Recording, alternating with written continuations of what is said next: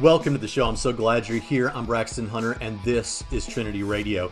And today we're going to be taking a look at a video that involves a number of atheist YouTubers called Imagine a World Without Religion.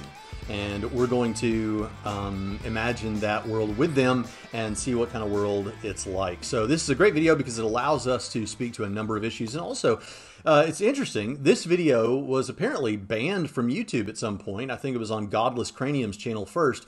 And then he provided a link and told others that they could feel free to mirror it. So somehow, maybe because of all of that, I missed this somewhere. But uh, it's a great video to respond to, allows us to talk about some interesting topics. And so we're going to jump right into that. And we'll begin by taking a look at what Godless Cranium himself has to say to set up the video. Religion in US worth more than Google and Apple combined. Huh, that's crazy. That's just in the US. Imagine how much it would be worldwide. Faith economy worth 1.2 trillion a year, more than combined revenues of 10 biggest tech firms in America, study shows. Religion in the United States is worth 1.2 trillion a year, making it equivalent to the 15th largest national economy in the world according to a study. The faith economy has a higher value than the combined revenues of the top 10 technology companies in the US, including Apple, Amazon, and Google, says the analysis from Georgetown University in Washington, D.C. Imagine a world where that money went towards humanitarian aid or medical research. Wouldn't that be something? Imagine a world. Imagine a world.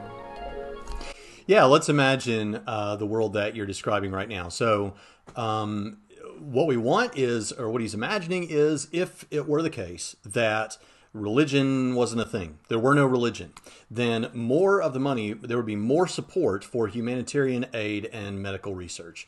That's what would happen. In other words, charitable giving, specifically those kinds, would uh, be greater or would increase or some, something like that. Um, that's an interesting hypothesis. Now, there have been many, many studies that have shown that religious people are quite charitable, to say the least. And so that's an important thing to consider. But, um, you know, uh, let's consider this a little bit more deeply. There are some who want to point out, Friendly Atheist has uh, an article, I think, Hemant Mehta, where he talks about how, uh, yeah, the, the you know, uh, Christian people, religious people are charitably giving, but they're giving to the church. And of course, that's not a charity that we atheists think is relevant, or at least not broadly relevant. We're talking about humanitarian aid and things like that. Uh, of course, this would miss the point completely that much of what the church does is to provide precisely these kinds of uh, uh, charitable funds. I mean, for example, um, when we talk about overseas missionaries, overseas missionaries are not just going over there to preach the gospel. They're going over there to live the gospel and to help in very physical and tangible ways. Churches are uh, commonly have clothing banks, food banks. They help people with their rent checks. They help people with um, their electric bill, their water bill. In fact, even if you're an atheist, even if you're a Muslim, uh, if you in your community need those kinds of funds because you can't live for whatever reason, then chances are you're going to go to a church because those churches can help you. I know this from personal experience. I lived in a small town in Middle Tennessee when I was pastoring my second church, and it was quite common for people to come and ask for help with those kinds of things. And guess what? Most churches have thought through this problem or this opportunity, we should say. And as a result, they have systems, uh, they have budgets for this, they have a process by which they vet who should receive these funds. Are people abusing the system? Every town has churches that are doing this. Every town in the United States and many cities around the world have Christian churches who are engaging in these kinds of activities to help the people uh, with problems just like this. Um, someone's house burns down, the church is going to take up an offering to uh, give to help with uh, with this situation for these people. This is a very very common thing, and of course, it's not just that. It, it also uh, disaster relief and uh, orphanages and all these kinds of things. This is going on around the world by Christians, but let's actually get some numbers on it. The biggest, according to Forbes, that studied this last year and produced a top 10 list of charitable organizations, um, United Way was at the top, $3.3 billion. Now, according to studies done to find out how much tithers are giving to Christian churches in America, just in America, it's 50 billion. Now, United Way has is giving 3.3 billion. Churches are receiving from tithers 50 billion. Now you might say, yeah, but back to Hemant Mehta's point, you know, of that 50 million, that's being given to the church. But how much of that is actually going to some kind of uh, aid or some kind of charity, something that atheists would consider to be charitable? Well, Christians uh, churches are known for doing that kind of work. Um, and if you want to, if you want to think about the numbers in a realistic way, think about this: 3.3 billion. That's the benchmark. That's what United Way is doing. So, out of the $50 billion that tithers are giving to the church in the United States, all we need is to find out that the church is giving not half of their money to these organizations, uh, to, to charitable causes, not even a third, but only 3.4 billion of their 50 billion dollars. Do you think they're doing that? I think that's a pretty safe bet. That is a small percentage of what they're taking in, and of course, the church exists in part to do that. Now, what about um, what about uh, the idea that uh, that that we could, if people weren't giving to their church, maybe they would give directly to these sorts of causes? Well, the idea that you should be benevolent with your funds is something that is uh, a part of Christian life that you should give of yourself for the good of another. In fact, some of these other other organizations that are in the top 10 list of Forbes are faith-based organizations anyway. And even the ones like United Way are probably receiving a lot of money from Christians who consider that a part of their Christian duty to give to such charitable organizations.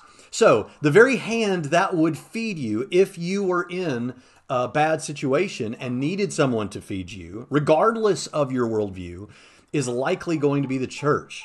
And so this sort of a criticism just doesn't hold, just doesn't hold any water. Uh, what about medical research? Well, I can't speak directly to medical research, although this benevolent giving probably extends to um, medical research. But let's consider an article from Johns Hopkins uh, School of Medicine called Christianity and Modern Medicine. Christianity and Modern Medicine. In the article, this is from 2017, which is about the time that the video from these atheist YouTubers came out. Uh, they were talking about the importance of faith in the field of medicine. They had a panel discussion where they discussed this and talked about how uh, this motivated some of these medical professionals to be in the medical field to begin with because of uh, their desire to help people because their Christianity instilled that. This is specifically Christianity, by the way. From the article, quote, for most providers, faith also played a pivotal role in the selection of healthcare as a career. The importance of serving others is a common theme among major religions, and Christianity is full of the deeds of those who chose to help others. According to Nancy Schoenborn, a geriatrician at Johns Hopkins, she sees medicine as quote, a calling that I am called to serve, and that is why I go the extra mile to do the extra stuff for my patients, end quote. Another provider, Angel Bird, a fellow in the Department of Dermatology, discussed how her desire to go into medicine came from witnessing her mother's career as a social worker and seeing the impact of her mother had on the mental health uh, of her clients. Bird eventually developed an interest in serving those who needed to be cared for and, quote, asked God to help me unfold the path that is right for me every step of the way. So this idea, I think that that that uh, I don't I don't think anyone in this list would would say this. I don't think any of these YouTubers would actually say this. But the impression that's given is, well, you've got these medical researchers, you've got these medical professionals, and they're more at home with the secularism and the atheism and all that. And then you you faith people, you're just pastors and preachers and church attendees. The fact of the matter is that a lot of the people in the medical field are Christians and are doing what they're doing because of Christianity. And given the amount of charitable giving that Christians are doing in the world in general, uh, it's likely that a lot of the money that's going toward this medical research is coming from Christians anyway. So this is uh, this is an interesting um, uh, criticism. Imagine a world without religion. You're imagining a world that would likely, by all accounts, have far less charitable giving. And so I don't think you want to imagine that world very much. All right, let's go on and take a look at where the video goes from there. Imagine a world where you never read the headline Faith healing parents charged with murder in death of premature twin baby. The Mitchells, driven by religion, failed to send for medical aid when their newborn baby stopped breathing. The baby died mere hours later. If not for the intervention of the medical examiner, her twin sister may have died as well. This is nothing new. The mother's own sister was sentenced to six years in prison for the death of her newborn son. Worse, the majority of states have laws protecting parents and religious leaders from prosecution for child neglect, abuse, or even death for withholding medical care on religious grounds. And abetted by this legal cover, at least 140 children have died of perfectly treatable medical conditions in the United States from 1975 to 1995. Imagine a world without needless suffering from faith healing. Okay, uh, yeah. So this begins a trend, and this happens several times in the video. And um, I've written down actually my thoughts on this. I want to I want to point out what I think the major problem with this sort of thinking is. Notice that what has just happened is the YouTuber has pointed to a minority of a minority of a minority of the Christian religion. Uh, so, uh, is, does this represent most of the Christians you know? Absolutely not. Does this represent the thinking of uh, the majority of Christians, half of the Christians, a substantial chunk of Christians? No, it does not. And by the way, the fact that there are some Christians who believe in faith healing doesn't mean that all of the Christians who believe in faith faith healing, which is already a minority of religion of Christianity in general, it, it, not all of those who believe in faith healing necessarily believe you shouldn't seek medical attention. So whether you think that's an inconsistency or not, that's what's happening. And so I don't think this holds. But this begins um, a concern that, I think shows up in several of the uh, of the YouTubers in this list. A theme in this video that occurs multiple times is a fallacy of generalization. The speakers point to obvious abuses that take place either in a particular religion or that take place only among the minorities of minorities of minorities of a religion. And, and rather than using specificity in their attack, as we all know, specificity is the soul of narrative, and putting those things in the Islam bucket or the Scientology bucket or the extreme sect of Christianity bucket, they have one big bucket that says religion and put it all in that bucket. And you could do that with almost anything. Rather than specifically pointing out where the abuse is taking place or the particular religion or the particular sect of a religion, if you just put it on religion in general, you could do that with anything. So, for example, let's imagine men. I happen to be a man, but we could say, imagine a world without men. What would that world be like? Imagine a world without men. I mean, some men are white supremacists, right? Some men are sex abusers. Some men are dictators uh, you know, evil dictators. All right. So imagine a world, instead of putting each of those evils or each of those criticisms into the white supremacy bucket or the um, sex abuser bucket or the dictator bucket, instead we just have one big bucket that says men and we just put it all in that bucket. Wouldn't it be a better world if there were no men? And by the way, if there are some of you women out there who are amening that sentiment, you could do the same thing with the evils done by women. And I won't go there, but obviously there are many evils that are also done by women. So, should we just do away with women or should we put those in the child abuse bucket or the spouse abuse bucket or whatever bucket that a woman's evils happen to go into? Uh, obviously, we shouldn't do away with women in general or men in general, and you could do it with other things as well. Imagine a world without computers. Are there evils done using computers? Yes, there are.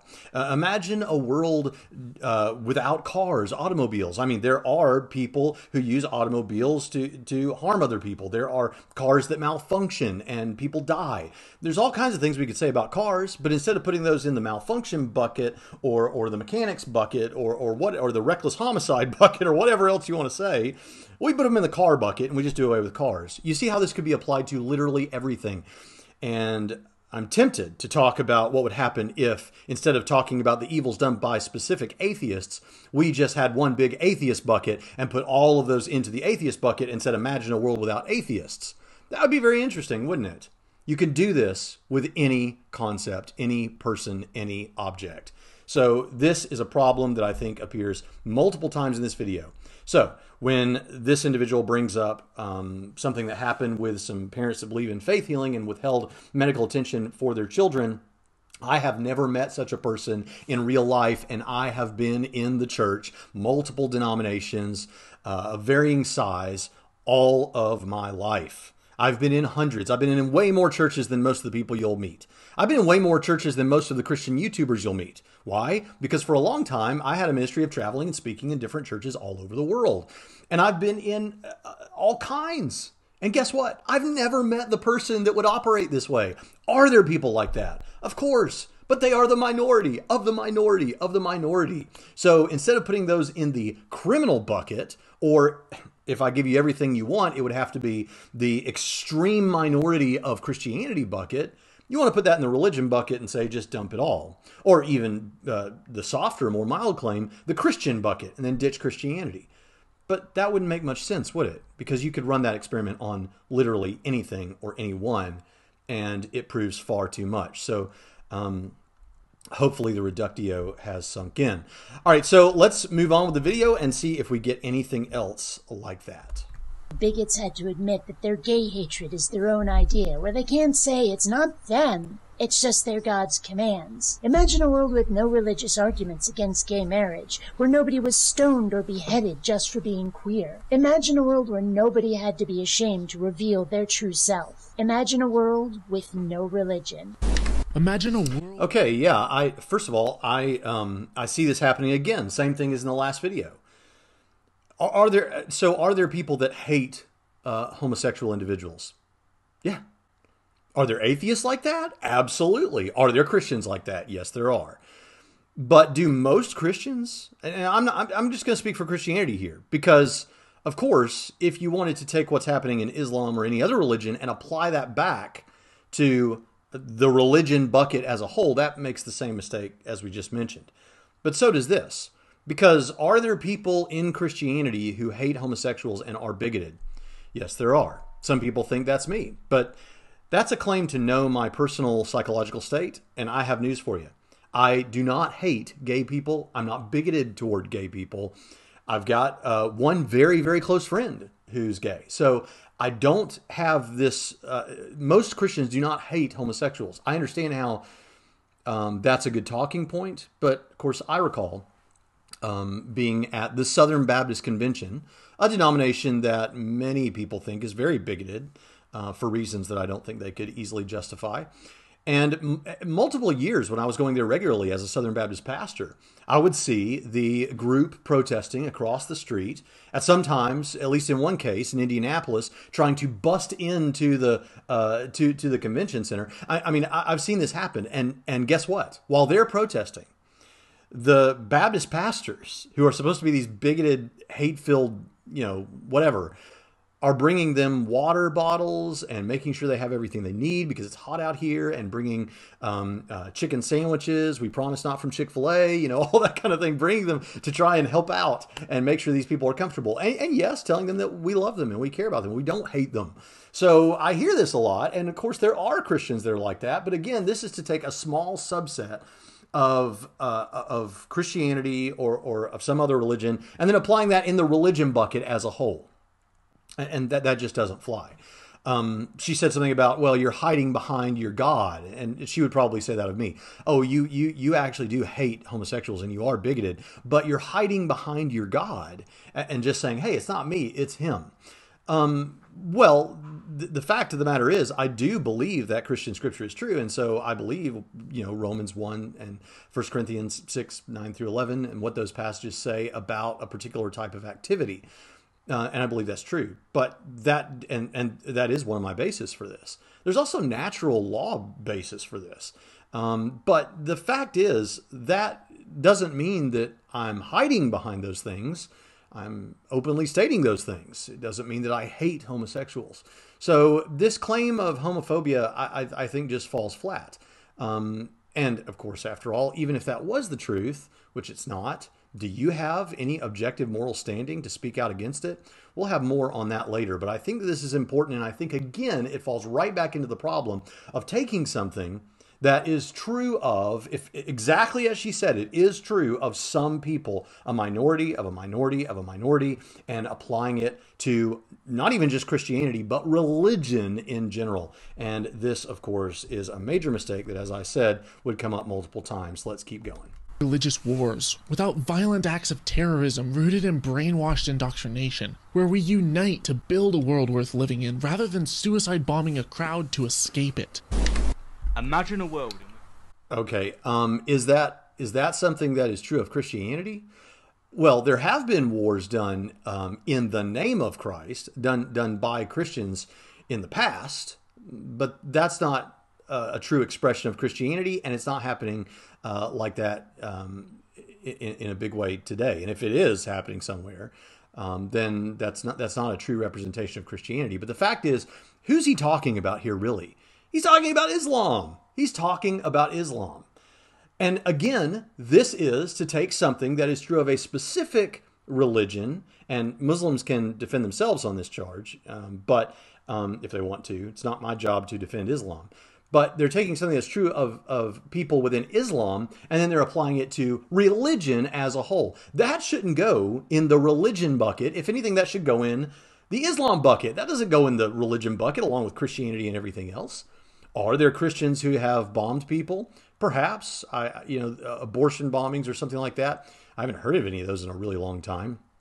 But the fact of the matter is, again, that would be a criminal. That would be an extreme minority of a minority of a minority of a minority. That would not even need to go in the Christianity bucket.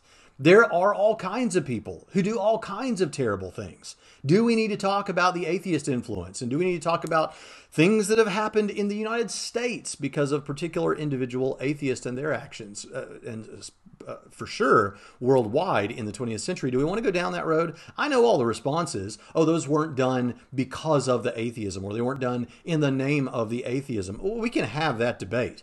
But wouldn't the more reasonable thing be to just say, you know what? People do crummy things. Some people claiming to be Christians do crummy things. Some people who are atheists do crummy things and not put that in the religion bucket. And then, worst of all, as I've seen happen, try to offload atheist regimes as somehow being religious because they operated in a way that seems religious or something like that.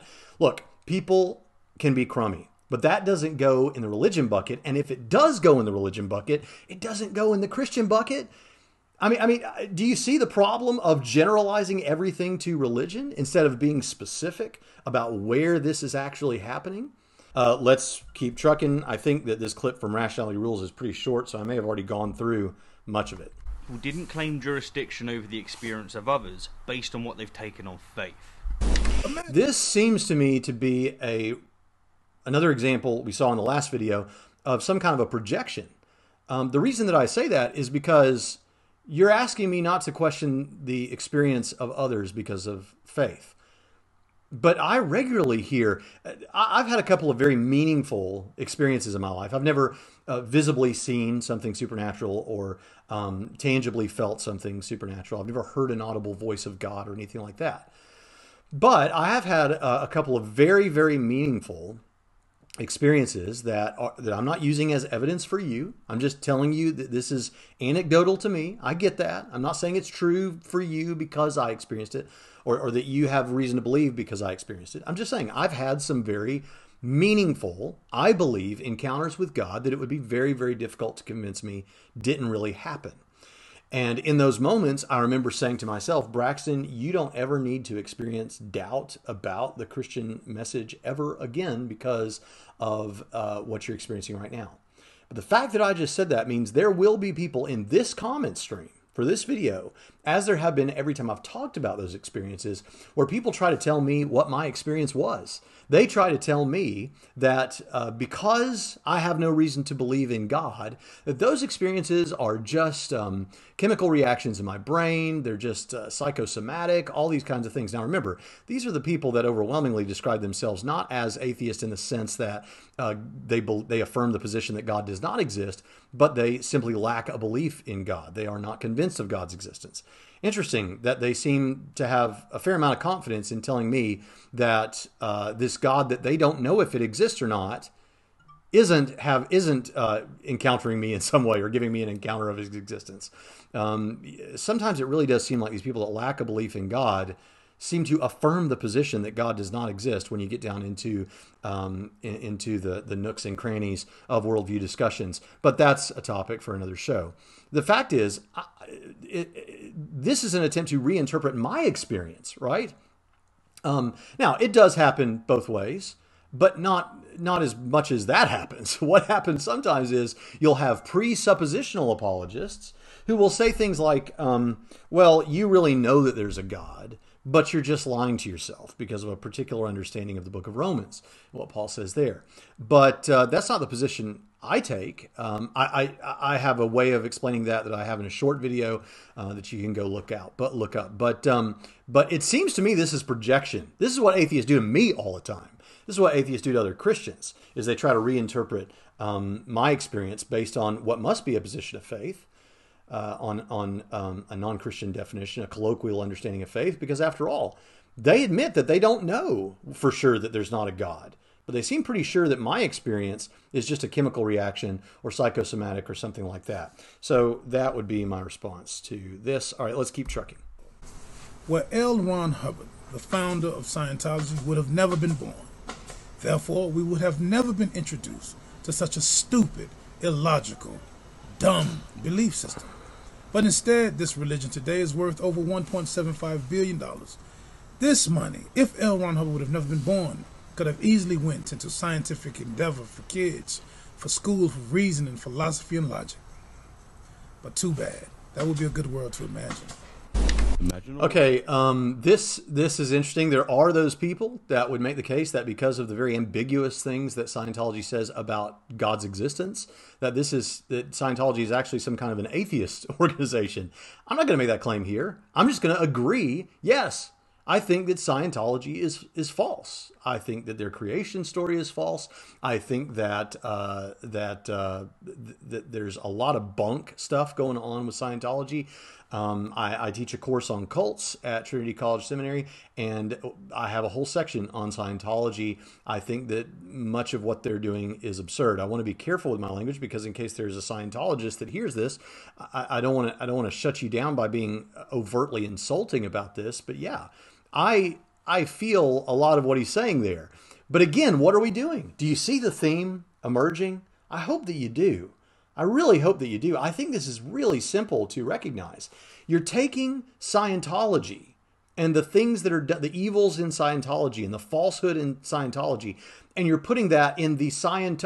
Oh no, the religion bucket, and saying, therefore, yeah, I, we shouldn't have religion. I mean, that's clearly the implication is that we we should do away with religion because of Scientology. That is that is like taking a particular ridiculous thing that some men do and saying we shouldn't have any more men. A particular ridiculous thing that women do and say we shouldn't have any more women. Now, if you're the kind of person that says, "Wait a minute, but we have evidence that men and women exist and computers exist and all these kind of things," so the analogy doesn't hold. We don't have any evidence that God exists, some might say. That would be to misunderstand the analogy. You do believe that religion exists, and that's what we're talking about. Just because there are some, whatever you want to say about the truth of the beliefs of, of, of some religions, the fact is men and women exist, religions exist, and so you can run the analogy. Are there some ridiculous and evil and wicked things done by some religions? Yes. Are there some ridiculous and false things believed and done by extreme minorities of Christianity? Yes, there are. Are there are there things like Scientology? Yes. Islam? Yes. Does that mean you take all those things, put them in the religion bucket? That is to lack specificity. It represents really bad thinking. And it would be the same as saying there are some men that believe some evil and false things, so we should do it with men, or computers, or cars, or however you want to play with the analogy. And so uh, it happens here too. Let's keep trucking. Said or written was taken on the authority of the speaker or writer, where every claim was accepted only proportionally to the supporting evidence, where such evidence and the interpretation was continually challenged and therefore improved where the support for the claims was not only readily available to everyone, it was frequently accessed by everyone. Well, I imagine. Yeah, so uh, Paulogia offers a, criticism here uh, or a suggestion here. Uh, maybe we shouldn't just take things on everybody's authority. Maybe we should really question and work through it. And maybe then we should try to figure out what we can really know and all these kind of things. Yeah, I agree. I agree, and so do most Christians. Um, the fact of the matter is that, well, you know what? I, I'm not even going to say that's true of most Christians. I think most Christians should think that way. Uh, but I'll give you that. Maybe most Christians don't. I haven't interviewed most Christians. But the, the Christians that are in the worldview discussion that are thinking about this at this level, yeah, we're, we're fine with that. The thing, the difference is we're not assuming that these things are false.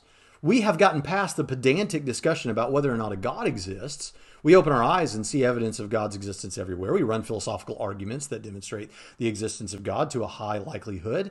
And so we're done with that now. So now the question is, what's he like? What is God like? And then we, we work that out. We just we try to discuss: uh, can we trust Scripture? Um, some people want to talk about how much of Scripture do we trust? What can we know for sure? How do we treat these documents? Okay, here's what we think about that. So let's reason together with Scripture. We do all these kind of things philosophically, theologically. We put all this stuff together and we work it out in exactly the way that's being discussed.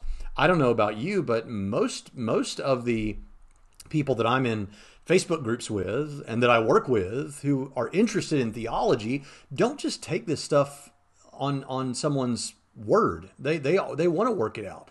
So um, to this to this part of the video, I can say, yeah, I think we should operate that way. Now that's not to say that we don't recognize that we have an authority. Everyone has an authority. Everyone has an authority they listen to and that they quote, whether that authority is imposed upon them or whether they take on that authority for themselves. Um, for example, uh, many atheists will make for themselves a particular atheist scientist like Sean Carroll or a philosopher, an atheist philosopher, and they will make that person their authority when it comes to these matters. Everyone has authorities, and there's nothing wrong with having an authority, uh, but you should think things through. And Christians have authorities, but we think these things through. There's nothing wrong with that. Let's keep trucking about religion, I don't necessarily imagine a perfectly peaceful world. What I do imagine, however, is a world where we are living in a reality where people are killing over their imaginary friends every single day. I don't imagine a world where people would always have reasonable discussions despite a difference in ideas. But what I do imagine is a world where people aren't scared for their lives when they criticize or discuss others' ideas. A world where we don't make excuses for extremists because someone offended their religion. Imagine Imagine a world without organized religion, particularly Islam. A world where freedom of ideas doesn't mean a risk to human lives every single day. Okay, she even says it right there. Specifically Islam. Yeah, the stuff that you were describing there is stuff that happens within Islam. So again, I'm not here to defend Muslims. They can tackle that if they want to make their own response video. But those things that she's describing about Islam do not go in the religion bucket with Christianity and everything else. They go in the Islam bucket. I think I've said that enough now, but you see, this is a major, major problem uh, again and again in the video. Let's keep going. World without hijab, where you can see the wind blow through an Iranian girl's luscious, beautiful hair. Or at least imagine a world without niqab, where you can brush your hand across her smooth skin on her face. Or at least imagine a world without burqa, so at the very least you can see her eyes. Or better yet. Okay, um, well, let's let him finish. About imagine a world without Islam. Yes, that's fine. Those things, first of all, that video, no offense to the person who made it, struck me as a little bit creepy. Um, I don't know from whence this individual comes. I don't know where he's traveled in the world, but I've been in a majority Muslim country. I lived in Turkey for a month uh, in 2018 and while we were making a documentary there and the entire crew was iranian individuals who were now living in turkey uh, I, I, met a particular uh, young woman while we were there who used to be a television personality in iran and had to wear the hijab when she was on television. In fact, she had to sign a contract to that effect. And now that she's in Turkey, she's a television personality and does not wear the hijab. And because of that, she can never go back to Turkey. There are several reasons she can't go back to Turkey. That's one of them because she appeared on television without the hijab. You know what I didn't think? I really want to be able to see her hair. I really want to be able to run my hand on her cheek. I want to gaze into her eyes. Because the way that's stated, and I don't mean to be overly um, difficult here, or critical. but don't you want to be able to say, see her beautiful hair and uh, stroke her cheek and look into her eyes? You're describing pleasures that you get out of looking upon her. Uh, how about the pleasures she gets, the rights that she has? Now, don't you think it'd be great to say we should do away with the hijab so that she can let her hair free, so that she can be treated with the same respect as men? Don't you think that would be a better way to approach it? But I'm going to give the guy the benefit of the doubt and say that that's really what he meant by that, and he didn't mean to in any way um, say the hijab should be gone so that he could gain pleasure from looking on Iranian women. Uh, the fact is, uh, this is all stuff that I, I agree with and doesn't need to go in the religion bucket, but needs to go in the Islam bucket. In fact, the young woman that I'm talking about um, didn't go to atheism because she realized how horrible religion was because of her years in Islam dominated Iran, but rather she's a Christian now. You know what she doesn't have to do as a Christian? Wear that hijab. So, you know, um, put it in the Islam bucket. Don't put it in the Christian bucket or the religion bucket in general. All right, let's keep trucking. Imagine a world where no one spends precious time and money on treatments of disease which are not evidence based. Countless lives are lost every year because people fall victim to pseudoscientific practices that just simply don't work. Often, these practices are based on beliefs involving the supernatural. Regardless of their origin, though, practices without an evidential basis are dangerous when relied upon as medical treatment.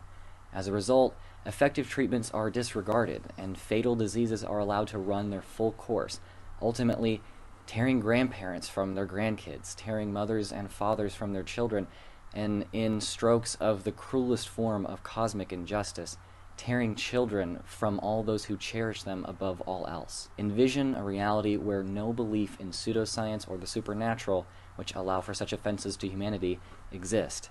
And ask yourself, would such a reality be one with fewer atrocities in favor of greater health and happiness?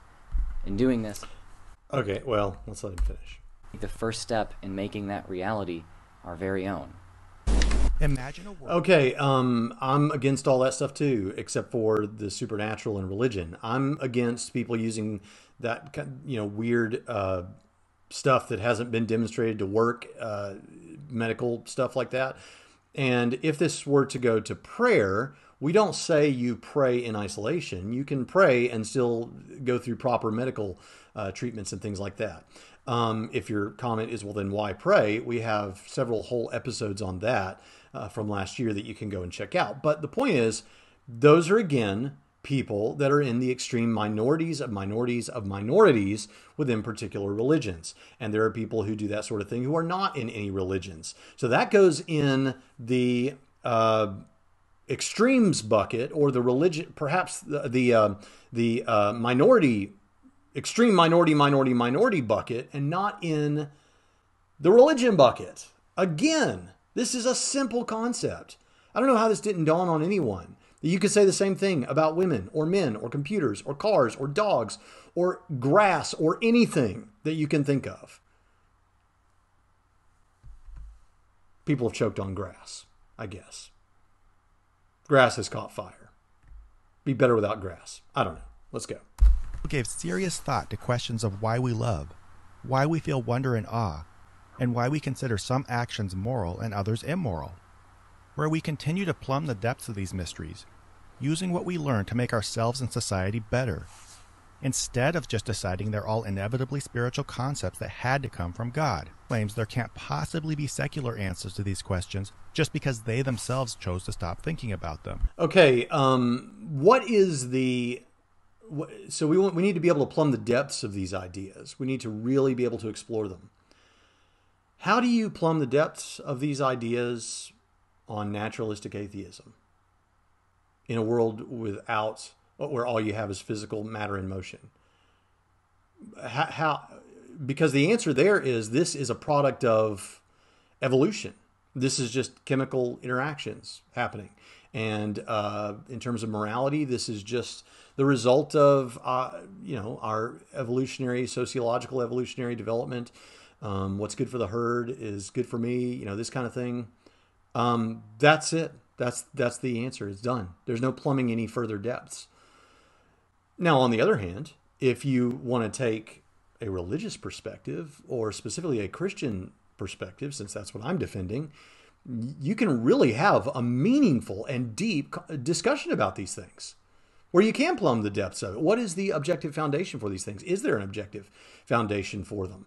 Um, on, on, on atheistic naturalism, there just isn't. Here we can actually talk about it and talk about why certain things are moral or immoral in an objective way, and we can and we, and we don't have to exclude. I mean, it's not like we exclude the fact that certain chemical interactions happen in our brain, but we can talk about stuff happening beyond that. Um, and that's a part of the human experience. But I don't think that it's the religious people that are shutting down that discussion. I think it's the naturalists who are shutting down that discussion by saying it's just matter and motion, it's just chemicals, it's just our evolutionary history. That's all it is. There's a much deeper discussion that can happen that the naturalists are shutting down. Let's keep trucking. World that wasn't saturated by mainstream religion. Religious messages have been so normalized. People will take on very baggage heavy labels as a default out of peer pressure it's what's expected of them to do, even if they don't truly believe. And thus, undue reverence is given to ideas that are as equally absurd as any other mythology we have left far behind us. This normalizing of religion is the stagnation in society. And this prevents an honest, critical dialogue from actually happening. Imagine we could strip all of the emotion out of these arguments, all of the heritage, all of the baggage, and debate the ideas based solely on their merit, we would have won already. Now, this individual is claiming to know something that he can't possibly know. This is just an assertion. Um, that if it, you know, I, I like the thought experiment though. I think he's onto a pretty interesting thought experiment. So let's say that we're dropped here on this planet. We don't have, let's say we have all of our Western technology and science and all that sort of thing. But um, but but other than like that's prepackaged into our brain, right? And we and we're just dropped here. Would we come to the conclusion that the supernatural exists, that God exists, these sorts of things? Um, that's an interesting thought experiment. Fortunately, the history of the world has answered it with a resounding yes yes, we would come to that conclusion because virtually, if not every single culture in the history of the world has come to that conclusion. Now, perhaps they weren't as advanced as we are now, but I don't see how that helps at all. If you suddenly dropped me here as an alien and taught me everything that we know about the world today, I would still look at the design in nature. I would still recognize what Paul recognized centuries ago, 2,000 years ago, in Romans chapter 1, Verse 20 The invisible things of God's eternal power and divine nature are clearly seen through what has been made. I would still have that obvious impression. By the way, I did a, a, response video to Joe Rogan and Sean Carroll earlier this year, and Sean Carroll said it's it seems obvious, right? Now I, I know what people will say. What seems obvious is not always the correct answer, but sometimes it is, right? Um, that's how we typically function. And uh, while uh, that may be the case. As we go further scientifically and apply science and philosophy to this thing, the design arguments don't get weaker, they get stronger. So I think if you dropped me here today, would I look around and say, somebody made all this? Yeah, I probably would. I would still probably ask, how did everything get here to begin with? And I would come upon something like a cosmological argument because guess what? My kids uh, do that sort of thing. I've said this before, but at six years old, and yes, we were teaching them already Christianity, uh, but at six years old, uh, both of my kids came to me and said, Daddy, I know there's a God, because if there was no God, how'd this stuff get here? So, what if we didn't have any religion and we were just kind of dropped here? Would we ever come to this conclusion? It's an interesting thought experiment, but I think it's already been substantially answered. And the answer is yes, We'd come to a God conclusion, and then we build out from there a religion as we try to figure out what this God is like world in which people didn't pretend to know things that they can't possibly know. Imagine. Oh, this is this is an interesting one. Rationality Rules says imagine a world where people didn't claim to know things they can't possibly know. Can he possibly know that no one on earth can possibly know whether a particular religion is true or whether God exists? he would have to know the personal experiences of every single person on the planet. So his comment is a bit, you know, self refuting. If we gave him what he wanted, he couldn't have made that statement. Let's keep trucking. Religious moral authorities. When faced with an action that conflicts with our conscience, we tend to rationalize it to avoid the mental conflict between doing something bad and being a decent person, one way being to project the responsibility onto an authority. If there were no morally authoritative religions in the world, then people wouldn't have the option to shunt responsibility onto an intangible, infallible, unchallengeable moral authority. Knowingly harmful actions, in terms of prejudicial or even violent acts, couldn't be excused by obeying the will of God. Of course, this isn't applicable to all religions nor all religious people, and of course, there'd still be harmful acts and human authorities to appeal to. But no human authority is intangible, and any would be infinitely less infallible and unchallengeable than the moral commandments that are held with conviction to be the decree of God. Imagine. Wait a minute. I love this because back to our theme for most of these, he says, he admits by his own tongue. Of course, this isn't all religions. And of course, this would be happening even without religion. Okay, what does that mean? It means it doesn't go in the religion bucket, it goes in some other bucket, right? Moving on. Where religious reverence isn't used as a shield for pedophiles, so that they can be recirculated into finding new victims in new areas. Yes, I agree. Does that go in the religion bucket? No, that goes into a particular bucket. Now, uh, it goes into the creep who happens to be in a ministry position bucket and and is a creep basically i mean uh, you know has this happened yes but that that's that doesn't go in the religion bucket, and this happens in atheist organizations. This happens, or I should say, at least secular organizations. And in fact, in the past couple of years, there have been particular abuses laid at the feet of a couple of high-level atheist spokespersons. So maybe this just goes in the creep bucket and not in the religion bucket. Maybe. Let's keep trucking. World where children aren't scared of eternal damnation in hell, just for being themselves. They can go out Whoops. Be free, love who they want to, and not have to worry about burning forever in a lake of fire. Imagine in a world. Imagine a world where children could go out and be who they are and smoke cigarettes and not worry about it because they're being told all the time that cigarette smoking causes lung cancer and will kill them. Imagine a world like that. You say, yeah, but we have evidence of all of that. Of course. And we Christians believe we have evidence for the truth of Christianity, including the reality of a place called hell. I have videos on that. There are at least three videos that you can find um, on this channel that deal directly with that issue. Actually, there's more than that. So um, we think we have good evidence of that. This would just move the discussion back to a discussion about the truth of Christianity or the reality of of um, of the afterlife or something. But it it wouldn't. It, the thing is, if that is the truth about the nature of reality, just like with smoking, if that is the truth about the nature of reality, we would actually be unloving not to tell our kids that. Now, I don't know what he's imagining, but I've never met the Christian that all they ever do is walk around and talk about hell all the time to their kids. I mean, we do live in the same world you do. We watch the same movies, we hear the same music, we live in the world you live in. And as a result, we want our kids to be happy. We're normal parents. We don't want our kids to be all the time thinking about death and hell and all those kind of things. Do we want to do we want them to know about the truths of certain real and dangerous things that exist in the world? Of course, just like we tell our kids not to smoke. But this is a question about what happens to be true. And if it's true, then we definitely should be telling our kids about it at some point. Religion didn't teach that prayer or communicating with God would fix all of the world's problems. For example, after a natural disaster such as the recent hurricanes, people would potentially donate more money instead of gathering for prayer. Let's stick to what we know actually helps, instead of communicating to a God we can't prove is there and who supposedly created the hurricane to begin with. Imagine. Um, as far as the hurricane being created by God, um, we have answered that in a recent video series responding to Hemant Mehta 78 Christians uh, questions for Christians.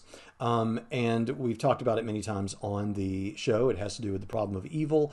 Um, my answer to that is uh, free will. God wanted a world that would have love in it, and you can't have real love without genuine freedom. So God gave people free choice. But as a result of that, all of creation fell, and a lot of evils happen because of moral, what we call moral evils as well. I can flesh all that out in other videos, including a video I have um, that's a short video on the problem of evil that you can find. It's something like um, why would God allow bad things to happen in the short videos playlist? So I encourage you to check that out. It's about 11 minutes long, and um, it's my favorite video on this channel, probably. Uh, but um, we we first of all, would people give more money if they weren't worrying about praying all the time?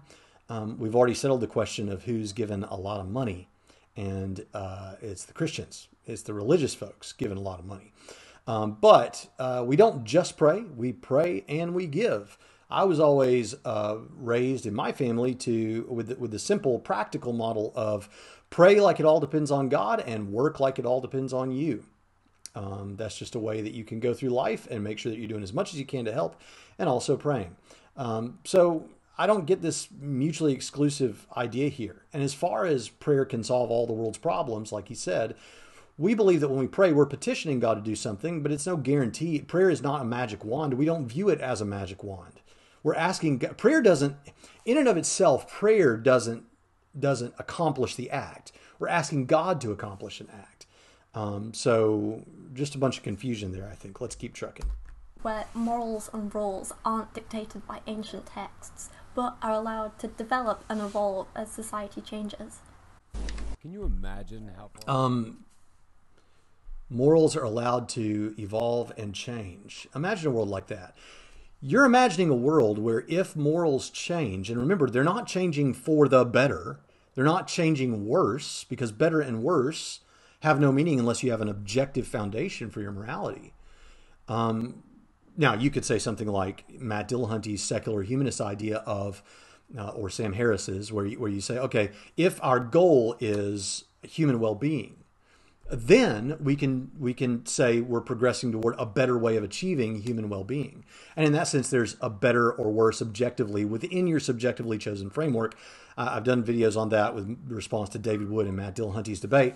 Um, but uh, when we when we're thinking about it this way in terms of the system getting better or worse or getting better or worse in, in a meta sense there is no better or worse unless you have an objective foundation to appeal to so uh, you understand that on that paradigm, if it came to the point where um, people didn't think it was necessarily immoral to persecute a particular type of person because of their sexuality or their gender or their race, if that's the way that the whole world tended to go, the culture tended to go, it wouldn't be any worse. It wouldn't be any better. It would just be people doing what they like to do.